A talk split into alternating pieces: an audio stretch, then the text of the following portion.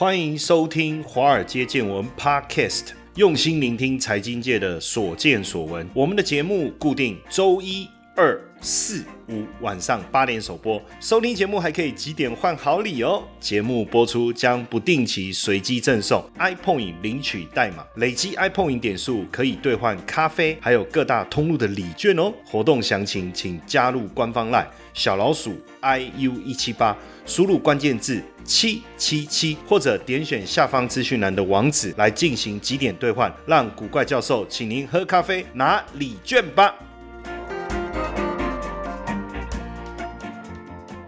好，大家好，大家晚安，我是古怪教授谢承彦哦。今天大家看到标题的时候，一定会想说，哎，老师今天的题目叫做放空，该不会是要来讲说股市大涨，然后很多人呃所谓的先卖后买，好，先卖后买就是一种放空的概念哦，或是在期货市场直接卖出哦，也是一种放空，或是你选择这个选择权的这个 put 啊，哦，买进这个 put 也是。一种放空的概念，哎，那如果是你觉得是这样，那就错了。其实真的想要讲的就是真的什么都不做的放空，没有啦。我们把两种都一起谈一下嘛。我们先来谈一个，就是压力这么大，要怎么放空？当然，这个压力可能是来自于你做错。操作明明股市一直大涨，你却要放空的一种放空，反正这一语双关嘛。哦，先来聊一下哦。现在大家的压力都很大，尤其是在南韩，好像这个压力非常非常大。尤其是在这个疫情啊发生过后啊，一种是内困了哈，就是被困在一个空间，比如说你要宅在家里，或是在家里工作、线上工作这种内困哦。另外一个就是对于疫情到底何时能够真正的脱离，这也是另外一种。焦虑哦，所以大家的情绪都非常的低落。那在韩国就掀起一股这个放空哦，就真的是放空，或是讲放松了哈。那在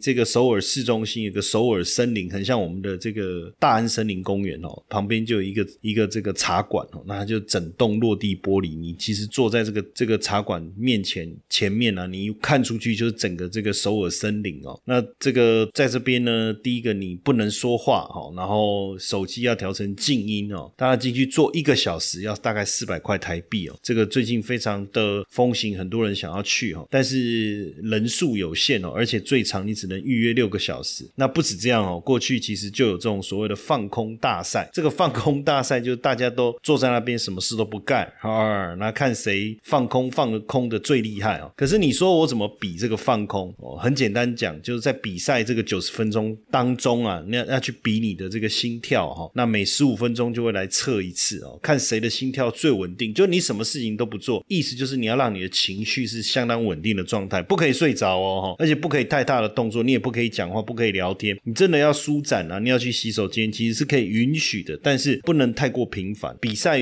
为什么大家参加这个比赛？一方面是真的想要让自己放松嘛，哦，一方面呢，这个当然也有奖金可以拿，而且这种放松的这种过程啊，连电影院都拍了这种电影，就是四十分钟的电影。既然没有剧情，没有桥段，就是看到一架飞机在云端穿梭。天哪，这样票价还要六块美金哦！而且我要跟大家讲，这个还是续集耶，因为前一集是大家 三十分钟就盯着那个萤火，看着它在那边燃烧。哎，不过这样可能真的可以很放松哦。那为什么不直接到海边看着海浪这样打？哎，其实我觉得看着海浪这样来。退回去，来退回去，光听那个海浪的声音，我觉得确实是能够让人的心情放松下来。其实到山上，如果你去有机会去看到那种瀑布啊，那个享受那个分多金还有瀑布打下来那个负离子哈，确实让人有能够感到很放松哦。而且现在大家可能呃真的需要放松哦，包括在办公室把自己的桌面哦。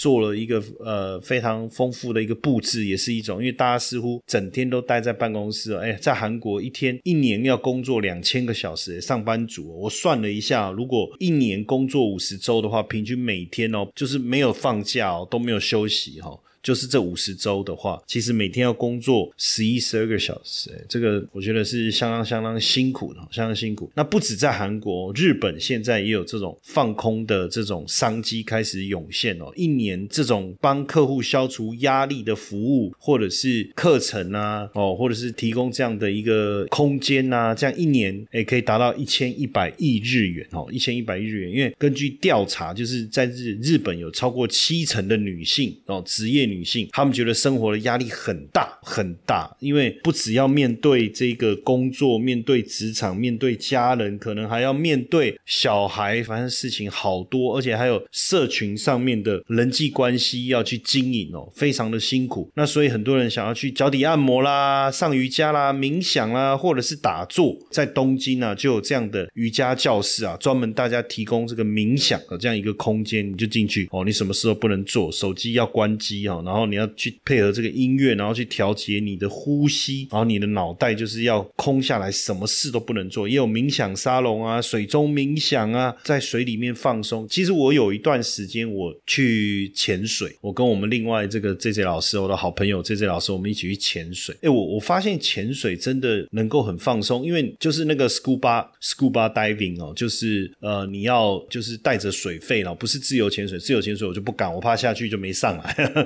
别人要要要。叫我上来用打捞的方式就麻烦，然后这个呃水肺潜水在水里面的时候真的蛮舒服的，就是你全身被海洋包裹，这样然后看着海里面的景色。有一段时期我确实是蛮疯潜水哦，到苏梅岛、到冲绳哦，我也去这个马来西亚，然后到这个巴厘岛、到这个这个普吉岛，反正我到处去潜水。那个时候了哦，我们也有到这个龙洞哦，我们也我跟这些老师我们还跑到垦丁去潜水，真的是。当时是蛮疯狂，哎，可是后来因为疫情的关系，再加上后来也觉得潜水你还是要蛮多的时间哦，就到后来也就就就又冷下来。那我我我最近是觉得打高尔夫球好像也蛮蛮舒压的，就打到球，然后球飞得又直又远哦。你知道我有一个呃那时候去打球认识一个长辈，他跟我说打到球那种感觉哦。就很像，他说比做爱还还令人爽快，这样哦，我是不知道，可能他的年纪做爱已经没有办法让他达到满足感，还是怎样？我想说怎么可能呢？哈，怎么打到高尔夫球，球打到怎么可能比做爱还爽了，对不对？哈，但另外一个我我蛮推荐就是骑马，哇，骑马，当你跟那个是真的骑马哦，哈，你如果真的能够跟马的节奏能够融合的时候，那种舒压的感觉，我觉得也是很棒的哦。那现在在日本也有人教你怎么舒压。啊，比如说教你怎么哭，哭真的是，如果你看一些呃让人能够流眼泪的这种电影，我觉得是蛮好，应该不用找吧，就找一部就在网络上搜寻啊，最催泪的电影是什么来看就好了，对不对？然后日本现在流行这种舒压的食物，就在巧克力里面加入这种一种保健成分啊，就是呃，据说是一种天然的氨基酸哦，能够。阻断那种压力的传导，还是一种传导物质，就是这个我也不是很理解，就是可以帮助你中枢神经能够放松下来哈，或者说一些舒压的小物。其实这样比较起来，大家觉得压力很大。台湾、香港、日本、韩国哦，哪里的压力最大？哦，台湾其实讲起来，除了薪水少一点，应该整体来讲应该还是比较爽的吧？哈，比如说哎呃背房贷哦还是什么的，可是香港呢？香港房价指数最高啊，对不对？租金这么贵哦，连要躺平都没地方。躺很多人说香港的压力应该是爆表，那日本的话，其实大家会去。其实我自己在看呢，日本你只要不要去东京哦，或者是这些一线的城市去挤，应该还好。可是，在日本上班好像规矩又很多，压力又也很大哦。但是整体来讲，自杀率最高的是不是在韩国？我不确定，要去查最近的一个情况。但是我感觉韩国的压力真的是蛮大的。你看，由于游戏这样的一个电影，然后呃，不论是他们的精英文化啦、补习文化啦、职场压力，你看每一个人大学毕业，父母亲要帮准备，应该是说。在小时候，父母要帮他准备至少两个资金，一个是念大学的钱，另外一个是整容的钱呢，确实是压力很大哦。那现在来看，不过我觉得整个亚洲的年轻人现在似乎呃也不恋爱了，也不结婚，也不生小孩，也不买房，不买车，似乎大家一起躺平哦。躺平这个这个名词最早当然是百度的一个文章啊，但是现在年轻人就是压力越来越大。你知道我我我儿子现念高一嘛，那我跟他聊，我说你要认真念书啊，你将来。才能有出息呀。你可以选择你想念的啊，你要先你要有选择的权利，你必须要达到一定的一个水水准啊，这样子哦，这之类的，就是我突然那时候觉得，怎么跟我爸以前跟我讲的话。是一样的，那时候我也听不下去啊，对不对？现在怎么换我跟我儿子讲这种话？你结果我儿子讲什么？他说我我没有想说要赚很多钱啊，我也没有想要做很很好的工作啊。其实我觉得日子这样过不是也蛮好的啊？问题是你以后出社会，薪水从哪里来，对不对？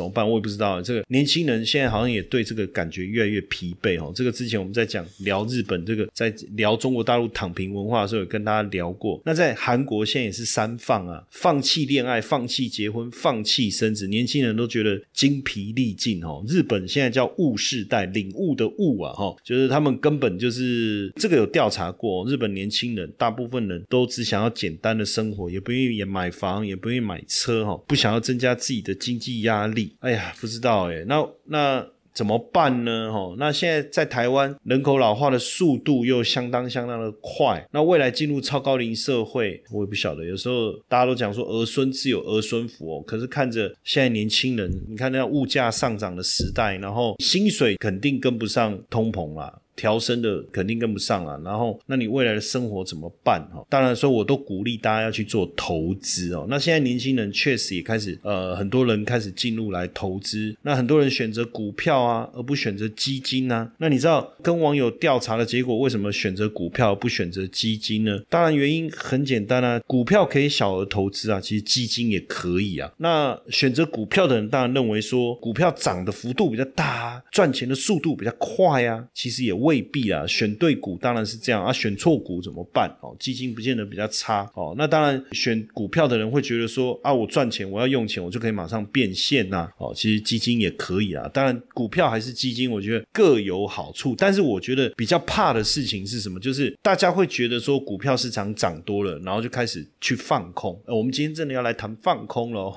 前面还是希望大家懂得去调试你的压力啦，因为不管你是在念书还是在工作。其实都面临，一定会面临到各种不同的压力来源。那当压力来的时候，你总是也要适度的去调整自己的压力，如何去面对压力，而去而去疏解。我这个，我觉得还是要有有有办法了。当然，压力来的时候，你如果去面对，压力也不会不见啊。对不对？还是得想办法去解决哦。你你说，呃，从过去我我投资现在二十几年，快三十年了，难道没有遇过这种很庞大的压力？我就讲一个故事，那时候已经很久很久以前了哦，所以我相信应该也过了法律追溯期，也无所谓啦。跟大家分享这个故事，我那时候在二零一一年的时候哈，然后那时候呢，因为呃选择权做的还不错，然后几个同学，就是我在社大教课的同学，我们大当时是真的。操作的不错啊，那几个同学也交给我们啊来做操作。当然，这个也是一个师生之间彼此的信任啊。因为那时候我在社大教课，但没想到就是说，我也要坦诚啊。那时候我觉得自己的经验也不够哦，或是说太自信、太自负了。然后那时候股市的变化很大，然后我也觉得我可以应付，而且确实在那之前操作的绩效是相当的好。简单来讲，就是没有在股票市场看过坏人呐。那当然，这个我在社大上我课的同。同学也是基于信任啊，那把他们资金交给我来做操作。哇，那时候真的是很惨哦，就是整个操作其实不是很顺利，然后这些同学们也赔了不少钱。然后那时候我的压力也很大，然后也跟同学们一一跟他们道歉啊，说啊操作不好啊怎么办？当然有些人他可以体谅哦，他也觉得说哎算了，对不对？那有些人当然会觉得说，哎呀，老师你你的。资历啊，课也教的很好啊，怎么会这样子哦？是不是真的市场不好做？当然也有人觉得说，哎，你你这个干只会讲，对不对？做这么差，这个也有。当然也有人会觉得说，哎，算了，就这样吧。不过那时候真的面对这个事情的时候，压力真的很大。当然那时候对我来讲，第一个跟所有同学们认错，这是第一个。第二个我也。好好的去检讨到底哪里做错了。第三个当然痛定思痛啊，把自己的这个交易的一个方式做一个呃很重要的一个调整，这个也是非常大的一个关键。那时候当然对我来说也是一个人人生的一个非常重要的转变啊。那我自己其实也在那时候也赔了非常非常多的钱，不是说只有同学们赔，我自己也赔得很惨那时候。但是从那个时候开始，你就要去思考你到底做错了什么，你要怎么转变。对于呃交易，如果你一直还没有建立好一个系统的方法哦，我鼓励大家哦，是不是来参与我们的操盘领航员的培训哦？透过三个阶段的一个训练，以及波动交易的核心系统的一个交易方法，更有效率。的来帮助大家建立自己的交易系统，不但能够更轻松的去贴近市场的变化，不用花时间去看盘，然后做技术分析，去做这些所谓的总体经济分析、财务分析之外，也能够去克服人性不敢交易的这个心性。那邀请大家一起来参加我们的这个线上讲座，加入我们的官方赖小老鼠 iu 一七八。输入关键字八八八来报名参与，我相信会给大家带来很大的一个惊喜。当然，我那时候做的是选择权啊，多空都有做，也不全然就是放空。哎，不过我我我在二零一一年哦，台股那时候跌到六六零九那一次，我真的是全力放空，然后被嘎到爆。哎，我的筹码全力放空以后，国安基金护盘行情就直接一路嘎到八一七零以上，很可怕那一次。所以，我我我我自己的感觉啦，就是说空头市场来得快，去的也快了。那股票市场长期来讲，其实还是偏多。当然。不是不能放空，只是你要知道你放空的目的。还有一个，它放空的时间周期哦，像今年一月的时候，我不知道大家记不记得，那时候台积电啊这个大涨，结果就有网友 po 文说：“哇，天呐！”就是他说他放空台子期联电哦，结果大亏了一百二十万。然后也有人会觉得说奇怪，股市大涨到底有没有人赔钱？结果说要赔钱很容易啊，哦，他就说为了避险去放空台指，那因为台指有三十趴是台积电权重嘛，对不对？他说他们投资组合里面有没有台积电？他为什么要去空台指？他也搞不清。清楚，大家就这样赔了五十万哦。然后后来发现说，嗯，台积电在涨，联电没有基本面，你为什么跟涨？然后跑去空联电哦，结果半导体大缺货哦，这个联电也大涨，又害他赔了二十五万哦。然后呢，他说，哎，零零总总哦，这样亏了不少钱。然后还有之前大家记不记得六月六月的时候，结果那个海运三雄还在大涨，结果突然之间。这个跌停，大家会觉得说，哦，要开始跌了哦，哦，对不对？涨多了，总算轮到我来空你了，这样子哦，就有网友去空万海，对不对？就没想到万海在。连续这个跌停以后，没想到突然之间就大涨了，而且连涨好几天哦。那当然，网友就出现了大幅度的一个亏损哦。那不止台湾有这样的例子哦，像之前特斯拉，大家记不记得二零二零年史诗级的暴涨哦，整个空军惨赔了三百八十亿美金哦，连这个华尔街大空头都认错平仓。呃，像那个华尔街一个大秃鹰哦，放空特斯拉五年哦，到后来直接公开认错，把空头部位直接把它平掉。然后那个马斯克还还跳出来说 “good job”，他说你本来就早就应该要平仓了哎，可是这个也很妙哦，就是说你看。在台湾是这样，大涨的股票你去空它，可是确实后面这个万海的股价确实暴跌啊，不是海运三雄的股价确实出现一波的一个跌势啊，这个要怎么说？那我觉得最有名的其实是在二零零八年，当时哦，就是保时捷车厂宣布要收购福斯汽车的股票。那因为保时捷原本持有这个福斯汽车三十五趴的股票，那德国规定要收购福斯的股票要达到七十五趴才有控制权。那因为德国的下萨克森。邦持有福斯汽车二十点一哦，所以盘面上只有八十趴的流通余额哦，所以如果保时捷要控制福斯汽车，等于要收收购市场上当时就这八十趴的七十五趴了，大概是九十四趴，就市场上就是说你要收购的股票，等于在市场上的股票，是个很惊人的哈。结果当时大家都觉得说福斯汽车的股价已经涨翻天，而且二零零八年全球股市暴跌，你这股票涨没道理呀哦这样子，但是大家没有去算。到就是说市场上哦，就是说能够交易的股票只剩五点八趴，但是放空的股票有十二趴。所以根本没有办法回补啊！结果股价在一周之内哦大涨，涨幅是很惊人的哦。然后放空的投资者在那一段时间损失高达本金的四倍哦，整个空头损失高达两百亿美金哦。所以你看那时候我还记得那时候很多经纪人都要跳楼，大家讲开玩笑要跳楼，到了顶楼这个要跳楼的时候，大家还说排队啊抽号码牌啊，对不对？还要问说你放空的部位还要比大小，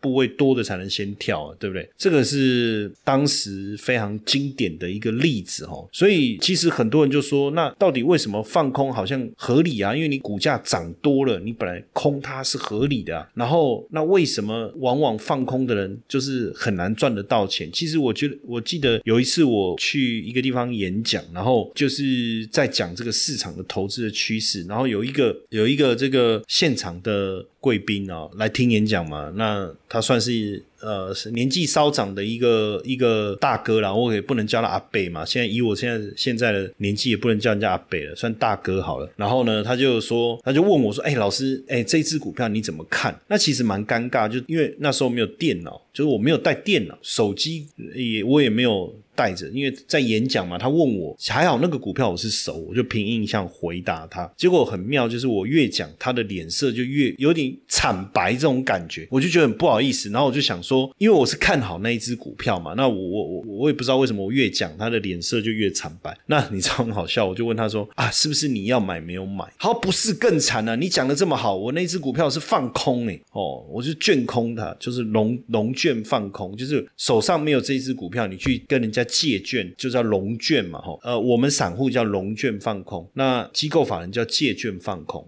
那龙券也好，借券也好，就是手上你没有这个股票，你去借跟别人借，先把它卖掉，那未来你要还人家嘛，所以假设一百块的股票你卖出去是一百块，未来你当然九十块还人家你就赚十块，八十块还人家你就赚二十块，但是如果它涨上去，你去买来还人家你就赔钱了嘛，哦，如果涨到一百一，你再买回来还人家你就赔十块钱，就这个。逻辑，那期货比较单纯，期货就是看好就买进，涨了你就赚钱嘛，就比你买的价格高你就赚钱。那期货放空就是跌比你当时交易的价格还低你就赚钱哦，它它就这么简单的一个逻辑。问题是当你放空以后，那个股票一直涨你就赔了嘛哦，那他就说没关系啊，如果他嘎我嘎空，就是你放空以后股价继续涨，他说嘎空，那如果我强制回补，等到我回补完可以空的时候，我就继续空。啊，因为那时候一定是高点了，逻辑上好像也没有错。可是，一定那个高点就后面一定会跌吗？其实也未必，诶，其实也未必哦。所以，呃，不是说不能放空。像像有的人他就买台湾五十反一嘛，哈，那台湾五十反一基本上的意思就是台湾五十涨，你买台湾五十你会赚钱；台湾五十跌，那你买台湾五十反一会赚钱哦。所以它是一个。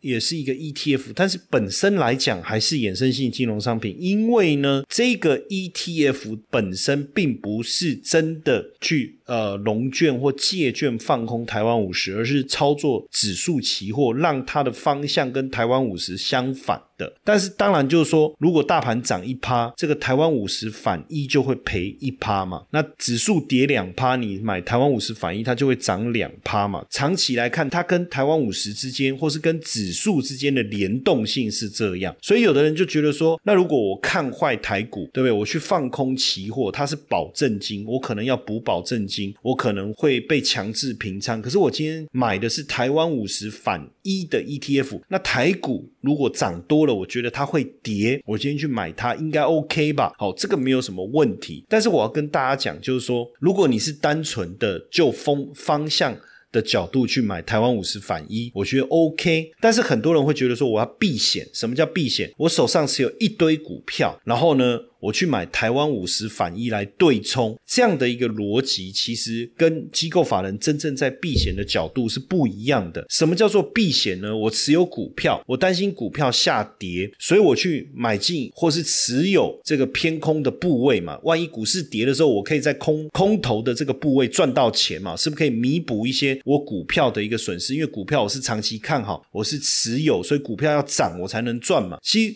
这里面产生一个比较大的问题是，假设今天你持有五百万的股票好了，那股票市场下跌，那你又不做杠杆，你是不是要去空五百万？对不对？你是不是去空五百万？所以你等于拿五百万去帮五百万做保险，这个逻辑上好像也说不通。那你说你没有做杠杆，你只用五十万，那假设你没有做杠杆，你五十万怎么去保护五五百万？所以本质上应该还是要五百万才能保障。保护五百万嘛。所以为什么大部分人，比如说用选择权也好，或是用期货也好，假设期货今天它是有杠杆，那我五百除以这个二十倍杠杆好了，我的资金我是不是只要二十五万？那我用二十五万去保护五十万，好像逻辑上是对的，对不对？但是我们可能又忽略一件事情，就是那我今天如果要去保护我的部位，那我我我今天有五百万的股票，同时我去放空二十倍杠杆的一个期货好了，然后我准备的资金是二十五万，那当然涨的时候你也赚不到钱，因为你的你看多的股票在赚钱，但是你看空的期货在赔钱，所以你等于是把你的风险完全锁住了。但是假设说你今天手上也没有股票，你就单纯的要放空，那一旦涨你一定赔钱呢？涨一趴，你的部位就赔二十趴，因为它的二十倍杠杆。所以有的人就想说，那不然我看坏市场，我去做这个台湾五十反一，其实也不行。但是你有没有想过，就像我讲，股票市场跌得快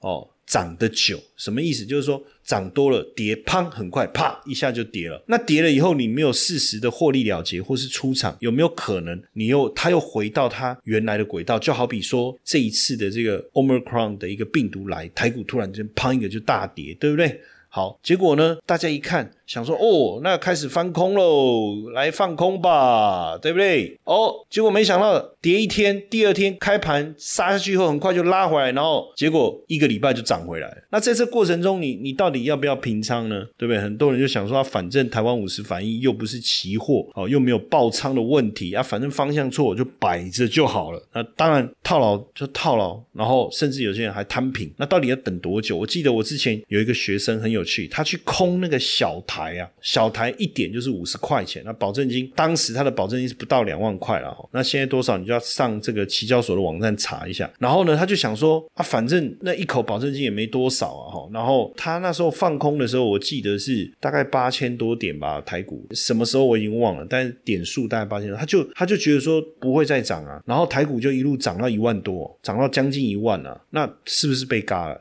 嘎到后面，他受不了平仓了，台股就跌了哦。所以，那你说要不要停损？其实你觉得股市会跌，结果它没有跌，你当然要设定一个出场的一个止损的一个机制嘛。尤其是放空，真的不适合长期作战。我我讲实在话，因为你有听过股票市场大涨，然后政府跳出来说不可以涨，我们一定要把它压下去，我们一定要把它卖到它跌，我们要卖到它崩盘，没有嘛？你没有听过哪一个官员出来讲这么白目的话嘛？但是。股市大跌的时候，官员会不会出来说：“哎呀，这个不应该跌了，对不对？这个股市应该要涨啊，这个百花齐放，蝴蝶自来啊，对不对？”他就会讲这种有利于股市的话啊，甚至他说有必要的时候，我们会启动国安基金的护盘机制，我们会跟这个关谷行行库。商量对不对？我们的四大基金是是不是应该适度的进场来买进？甚至过去我在自营部的时候，我坦白跟各位讲，股市大跌的时候，真的有人打电话来叫我们不要再卖股票哦，就是主管机关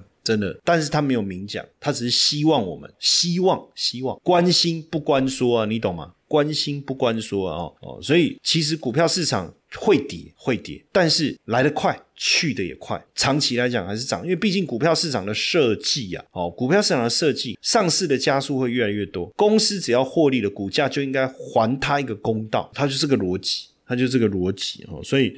呃，也不要长期作战，还有也不要陷入这种幻想啊，因为放空很容易有一种阴谋论嘛，就是说，哎，是不是有人在盯着我啊？怎样？没有人盯着你，你算哪个咖？对不对？你算哪根葱啊？你想咖小，谁要盯着你啊？你不过放空一口小台，一口大台而已嘛，谁要理你啊？没有这种事情啊，哦，所以我觉得你资产配置哦，如果你真的要放空啊。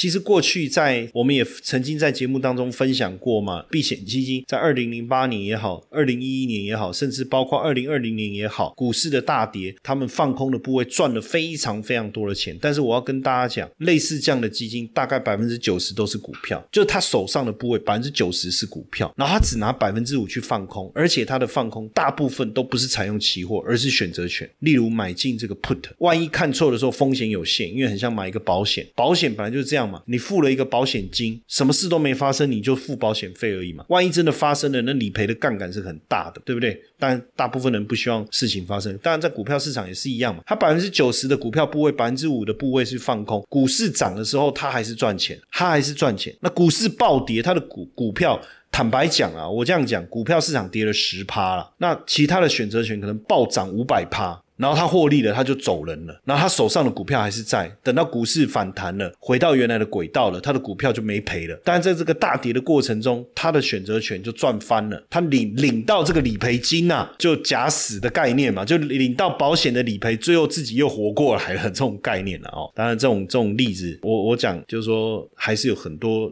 在这一块放空的机制做得很好，但是就像我刚才讲，你要去思考，不然你被嘎的时候，我要告诉你那个压力是很大的啦。我跟大家讲啦，股票市场哦，万一真的跌了，压力很大啦。但是很快的了不起，撑个一年呢，股票市场就回来了，就慢慢就回温了啦。所以如果你是长期投资，或是你是做资产配置，我还是鼓励大家以偏多操作为主啦。那甚至定期定额分散这一个投资的风险，或者说你觉得股市涨多了好了啦，你看它不爽啊，那你先握。有现金嘛？你先持有现金嘛？你等它大跌跌到一个你爽的时候，你再进场买就好了嘛，对不对？因为有可能它就真的一路涨啊！你看从你看这一波行情，坦白讲，这一轮的股票市场其实是二零零九年一直涨，一直涨，一直涨，涨到二零一八年好不容易跌了一下，结果又涨。二零一九年跌了一下又涨，是二零二零这个 COVID nineteen 才让它真的大幅度修正。但是你看现在股市早都创新高，又不知道翻到哪里去了。所以这个今天当然就是说我我的。标题就一语双关啦，就是现在大家的压力真的很大，然后所以希望能够放松一点，这是一种放空。那另外一个放空的时候，如果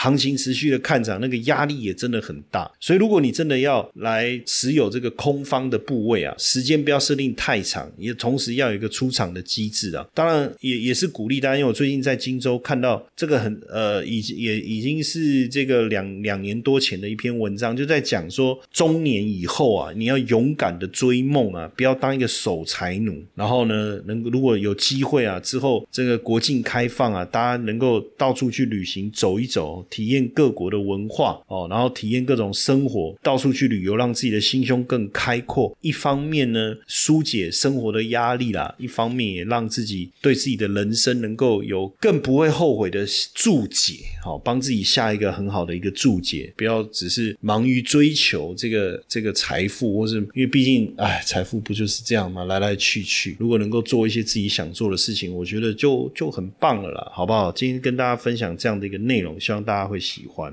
嗨，各位听众粉丝们，大家好！我们也感谢 Mr. Bus 邀请华尔街见闻来合作这一次的支持回馈计划。嗯，如果你喜欢我们的节目，而且愿意实际的啊来支持我们的华尔街见闻，大家可以直接变成我们华尔街见闻的 sponsor。你可以选择呢一天不到十四元的定期赞助方案。这个方案呢可以额外解锁更多的隐藏版的内容，提供给大家更深入的财经资讯。好。很多同学会说：“我就是喜欢古怪教授，我不要承诺，我不要回馈，我只要抖内。”好，没问题，没问题。那大家就可以选择我们制定的金额赞助方案，弹性支持，没有压力。那希望大家持续支持我们的节目，那也不要错过我们的赞助回馈计划，因为大家的小小的支持，对我们华街见闻的团队啊是最大的鼓励。那详情可以点选资讯栏的赞助连接，立即下载 Mixer Box 成为我们的 sponsor。好不好？大家一起来支持我们。